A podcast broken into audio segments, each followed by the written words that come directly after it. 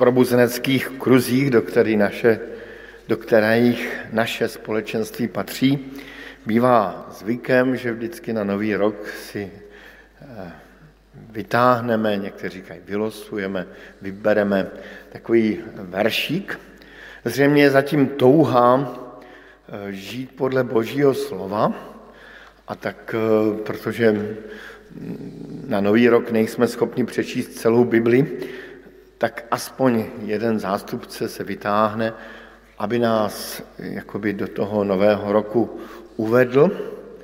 A tak jsme třicátého prvního v pátek vytáhli, vylosovali i pro naše společenství verš patnáctý z toho textu první Petrovi, který jsme četli. Buďte vždy připraveni dát odpověď každému, kdo od vás žádá zdůvodnění naděje, která je ve vás. A tak já bych rád k tomuto textu na úvod roku dva tisíce dvacet dva pověděl pár slov, takových výkladů, poznámek. V pondělí se rozloučíme s pozemskou cestou sestry Anny, Anky Borošové. Bude mít pohřeb. Neznal jsem ji tak dobře jako mnozí z vás, ale ze svědectví, které se mi dostalo, jsem pochopil, že byla vážnou křesťankou a dokázala křesťanskou víru předávat ve své rodině i mezi svými přáteli a známými. A ti jsou jí za tuto službu dodnes velmi vděční. Sestra Anna žila podle hesla našeho společenství na ten rok dva tisíce dvacet dva. Byla vždy připravena dát odpověď každému, kdo žádá zdůvodnění naděje, která byla v ní. A sestra Anna tedy měla takového misijního ducha a dnes je spíše tendence nechávat si víru pro sebe. Že víra je taková spíše osobní, intimní věc a tak na nejvíc dojít do toho kostela a plaše z něho odejít. A tak chci povzbudit našeho i svého uvadlého misijního ducha právě těmi slovy apoštola Petra pro naše společenství. Dříve než dojdu k tomu verši, dovoluji si aspoň několik slov k těm předcházejícím veršům před tímto naším heslem novoročním. V době apoštola Petra čelili křesťané mnohé nedůvěře a jisté míry nenávisti. Byli v menšině se svými názory. A přesto Petr začíná pozitivně a v té své epištole cituje Žalm třicet čtyři, který jsme si četli. Veď kdo chce milovat život a vidět dobré dny, nech zdržuje jazyk od zlého, od lstivých rečí, nech se odvrátí od zlého, nech koná dobro, nech hledá pokoj a usilně oň. To je takový velmi pozitivní verš, a který vybízí k otázce, jestli nás baví to, že žijeme. Jestli máme rádi svůj život, jestli máme rádi dny, které nám Pán Bůh daroval. Jestli nás naplňuje křesťanský život. Jestli si dovedeme užít právě to, když děláme dobré věci nebo když se nás dotýkají dobré věci. Mylná představa křesťanská někdy bývá, že křesťana ten život nemá bavit, že život křesťanský je přece kříž a, a těžké následování, následování Krista, utrpení. A Přesto si myslím, a je to určitě takovou důležitou zvěstí písma svatého, že život nás má bavit a máme z něj mít radost. A neměli bychom se za tu radost ze života stydět. Nenadarmo Petr pokračuje těmi slovy, kdo vám ublíží, budete-li horlit pro dobro. A ještě dodává, ale i kdybyste pro spravedlnost měli trpět, jste blahoslaveni. Tedy Petr připouští, že i křesťanský život, který nás naplňuje, může provokovat. A křesťan může i nespravedlivě trpět. A právě v takových mezních situacích, třeba těžkých životních situacích, se nás může někdo právě zeptat a dát nám nějakou vážnou otázku. Jak to, že jsi tak dobře zvládl tuto těžkou životní situaci? A nebo naopak, když jsme radostní a užíváme si podle slov toho žalmu život, tak se nás můžou zeptat lidé, jako, proč jsme tak radostní? Kde je zdroj naší radosti, naší naděje? Proč se třeba tak angažujeme v nějakém dobrém, bohulibém projektu? Co zatím je? A právě Petr nás vyzývá, abychom byli připraveni dát odpověď každému, kdo nás žádá o zdůvodnění naděje, která je v nás. A tady přicházíme do té oblasti té misie a k našemu verši pro rok dva tisíce dvacet dva. A tak si dovolím ten verš jako projít poměrně podrobně. Buďte vždy, dát, připra- buďte vždy připraveni dát odpověď. Dát odpověď. Tedy tady si myslím, že Petr in ukazuje na to, že lidé mají mít důvod se nás ptát. Má na nás být vidět, že nás, náš život je zakotven ve věčnosti. Že máme naději. Že máme radost, že máme vnitřní pokoj. Občas jsem to tak zaznamenal, že se lidé někoho ptali tu otázku, prosím tě, proč máš rád lidi? Já je tak nenávidím a ty je máš rád. Jak to děláš? Kde bereš tomu tu sílu? Nebo naopak lidi přicházejí za věřícími v určité krizové chvíli a, a ptají se, jak to, že jsi zvládl svoji rodinu a, a, a mně to nějak nejde. Pověz mi o tom něco. A nebo lidé přijdou za vámi a ptají se, co teda bude po té smrti, když ty zůstáváš takový klidný. Buďte připraveni dát odpověď. Ale můžou být i jiné situace, kdy máme dát odpověď. A to jsou třeba chvíle, kdy jsme selhali. Tady často křesťané říkají, a slyšel jsem to opakovaně a mnohokrát, že jsme takovým špatným svědectvím, špatným světlem. A před otázkami v takových chvílích raději utečou, ale, ale právě někdy může být velmi inspirativní pro člověka naopak to, jak se zachová křesťan, který chybuje, který udělal ve svém životě chybu, hřích, selhání. Jak se s tím vyrovnává. V Čechách jsme měli známého zemřelého již faráře Svatopluka Karáska, který se stal časem poslancem a bylo právě o něm známo, že měl rád život a někdy ten život umocňoval třeba nějakou skleničkou a jako poslance ho chytli policajti policisté nadýchal do balónku a měl tam teda dosti promile. A věta, první věta, kterou jim řekl, chovejte se ke mně úplně jako k obyčejnému člověku, ne jako k poslanci. Tak dva roky nejezdil, jezdil taxikem.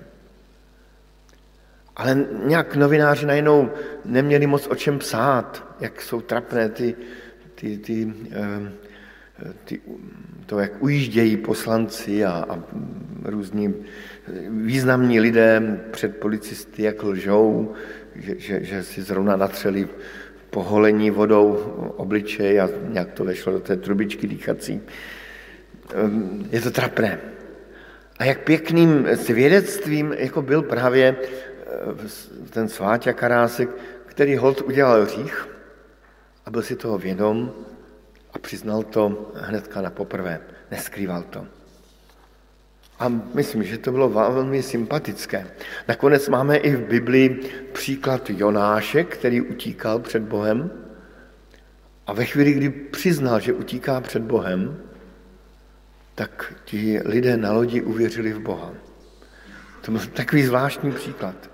Čili být připraveni na ty otázky v jakoukoliv chvíli, i ve chvíli, kdy selháváme. Jindy můžeme dostávat naopak nepříjemné otázky. Proto tu, to slovo odpověď, o kterém mluví apoštol Petr, se dá v řeštině přeložit jako být připraveni k obhajobě. Zase člověk slýchává otázku třeba, nepřeháníš to s tou vírou, když chodíš každou neděli do kostela? Nebo nepřeháníš to s tou poctivostí už, když, já nevím, neopisuješ ve škole?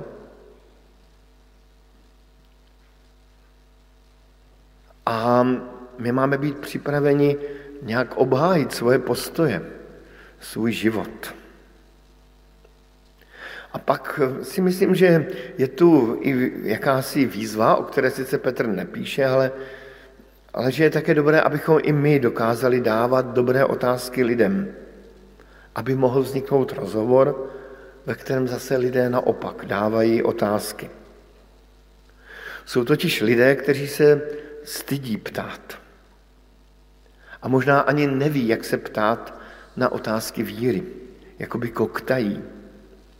A svět víry a duchovního života je pro ně příliš vzdálený, nepochopitelný, intimní a přesto po tom světě touží.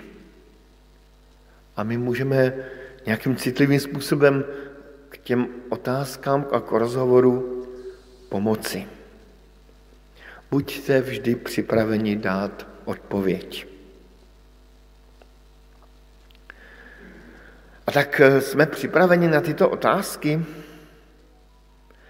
Takový okamžik rozhovoru o víře se často objeví nečekaně, jak říká klasik, jako labuť na obzoru. Objeví se a zase zmizí. Takový okamžik má povahu kairosu, tedy nějaké příležitosti k rozhovoru, která prostě tu je a potom pomine. Asi jako když se nás děti zeptají nečekaně, třeba u auta nebo v autě za volantem, a najednou je čas k rozhovoru, nebo když nás někdo zaskočí v tramvaji a vy máte tři zastávky na to, abyste něco inteligentního odpověděli na vážnou otázku.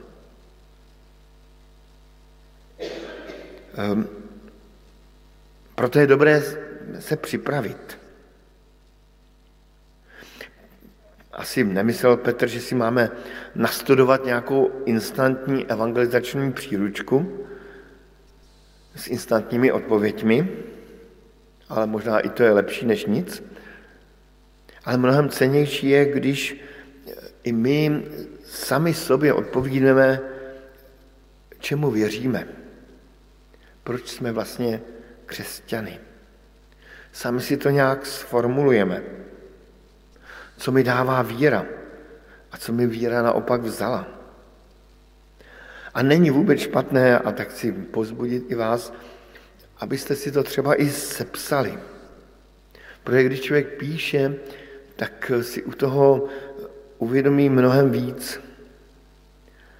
Jednou jsem právě byl vyzván k tomu, abych něco pověděl o tom, co mi dává víra. A tak jsem si to sepsal a potom jsem to i zavěsil na blog svůj. A, a jsem dodnes rád. A někdy, když jakoby nevím, co mi vlastně dává víra, tak se nalistuju a trošku soběstředně, pravda, si přečtu svůj vlastní blog o tom, co mi dává víra. Ale naše odpovědi jsou, ty křesťanské odpovědi jsou často vzdálené vnitřnímu světu lidí kolem nás. Jsme pro ně nesrozumitelní a proto se máme modlit za pomoc Božího ducha při takových rozhovorech. Modlit se i za příležitost k takovým rozhovorům. Modlit se i za odvahu v těch rozhovorech pokračovat. Často ve chvíli, kdy se mě lidé zeptají na moji víru, tak, tak mám tendenci utéct. Jako kdyby kolem mě poskakovalo tisíc ďáblů a říkalo mi, bav se o něčem jiném. Vzpomínám si, jak jsem jednou hrdě vyšel z kostela svatého Salvátora v Praze, kde jsem se účastnil bohoslužeb po popelečních a, a na čele jsem měl takový ten flek z popela a bylo mi trapné si to hnedka za dveřmi kostela smít, jako to znamení pokání, tak jsem si říkal, nechám si to na čele a čekal jsem na vlak a naproti mě seděl mladý muž a bylo vidět, že tak nervózně a opatrně se, mě, se na mě dívá. A pak se na mě obrátil a říká mi, prosím vás, promiňte, že se tak ptám, vy máte na čele ten popelec? Tak jsem mu řekl, ano, mám. On se tak na mě vážně podívá a říká mi, prach si v prach se obrátíš. A já jsem vnímal, že je teďka příležitost možná k rozhovoru. Proč on nemá a já ho mám. A dodnes, a tak se z toho tak i veřejně vyspovídávám, já jsem potom řekl, že musím na vlak a odešel jsem. A dodnes je mi to líto. Třeba to ten chlapec slyší zrovna dnes, nevím. A tím se dostáváme k tomu jádru. Co je to jádro rozhovoru o té víře? Petr říká, že máme dát, že, že máme dát odpověď, proč máme tu naději. Na, odpověď o naději. A apoštol Petr to evangelium zhrnuje do toho slova naděje. Tak jsem se díval, kdy Petr používá v té epištole Petrově to slovo naděje. Mluví celkem čtyřikrát v té epištole o naději. A ty tři verše, ten čtvrtý je ten náš, si dovolím přečíst. Jednat křesťana Petr charakterizuje jako toho, který vzkříšením Ježíše Krista se narodil k živé naději. Křesťan je ten, kdo se vzkříšením Ježíše Krista narodil k nové naději. A tuto naději má mít jasnější a jasnější. O deset veršů říká, celou, celou svou naději upněme k milosti, která přichází ve zjevení Ježíše Krista. A o dalších deset veršů dál říká, že naděje se drží ruku za ruku s vírou. Říká, že naše víra i naděje se upíná k Bohu. Tedy naděje znamená ukotvení, ukotvení našeho života do Krista a do věčnosti. A to je právě ten problém, že to není vůbec jednoduché lidem kolem nás popsat. Jak snadno sklouzneme ty duchovní rozhovory do, do takových vykreslování rozdílu mezi církvemi. Když někdo mluví se mnou jako s kazatelem, tak říká, no pravidelně je to téma rozhovoru. Vy se ale můžete ženit, že? Jako kdyby to bylo jádro evangelia.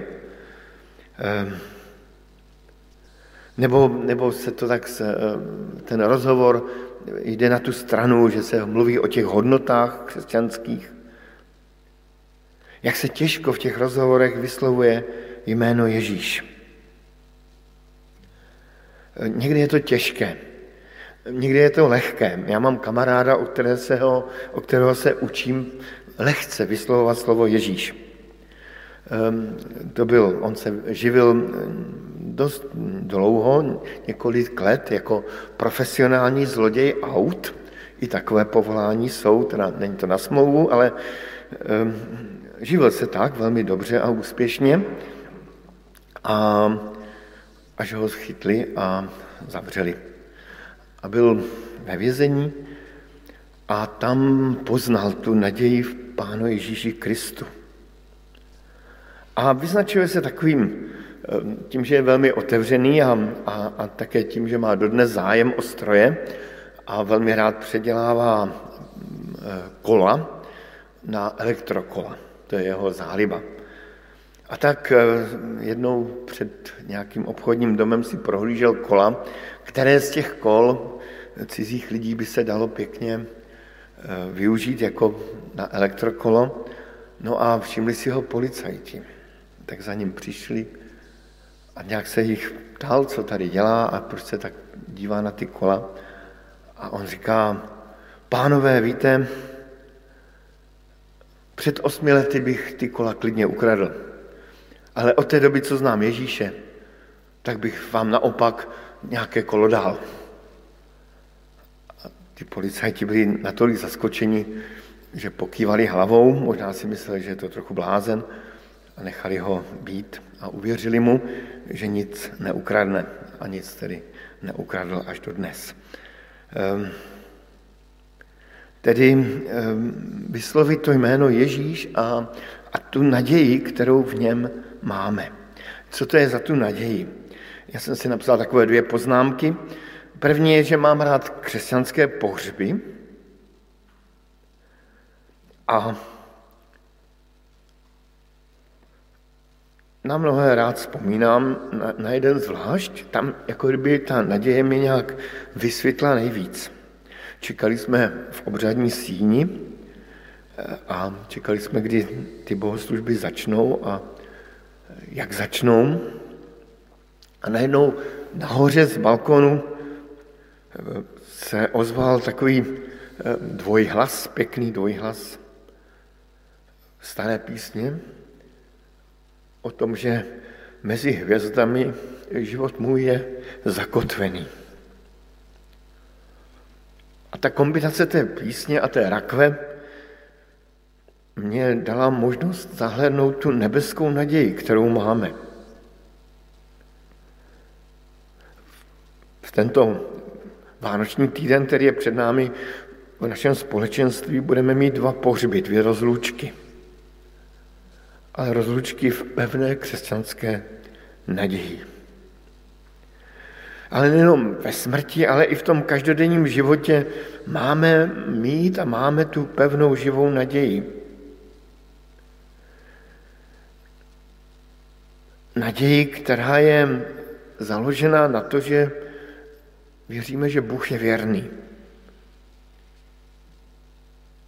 Na tom, že máme spolehlivého Boha. Že nás neopustil a v Kristu přišel za námi. Zemřel za nás, ale vstal z mrtvých. A i kdyby se náš život podobal hřbitovu nadějí, a někdy se tak ten život opravdu tomu hřbitovu naději podobá, ta poslední naděje, že Kristus stál z mrtvých, zůstává jako pevná. Proto ten Petr říká, že vzkříšením Ježíše Krista nám dal nově se narodit k živé naději. To je ta živá naděje. Máme věrného Boha. Tedy máme připraveni, připraveni odpovědi, jsme schopni obhajovat křesťanský životní postoj, svoji víru. Občas to křesťané dělají možná až na dnešní dobu příliš jednoznačně, někdy možná povýšeně, někdy necitlivě. Ono dneska je velmi těžké člověka nezranit, ale přesto je tam taková pěkná poznámka, kterou Petr tam dodává. Ano, obhajujte tu naději, ale čiňte to s tichostí. Jiný překlad říká s vlídností nebo ze skromností. A také s uctivostí, tedy s jakousi bázní před tím druhým člověkem, před osobností toho druhého člověka.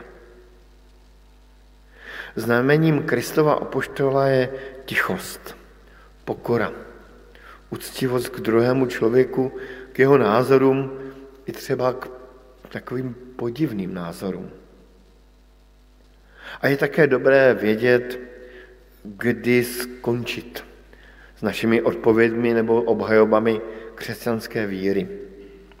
Asi podobně jako jedna ctihodná sestra mluvila a mluvila a u toho nalévala čaj a mluvila a mluvila a nevšimla si, že během toho mluvení úplně přelila ten haníček, přelila i ten počá, i ten talířek a, a teprve potom si všimla, že má mokrý celý ubrus, protože stále mluvila a mluvila a mluvila.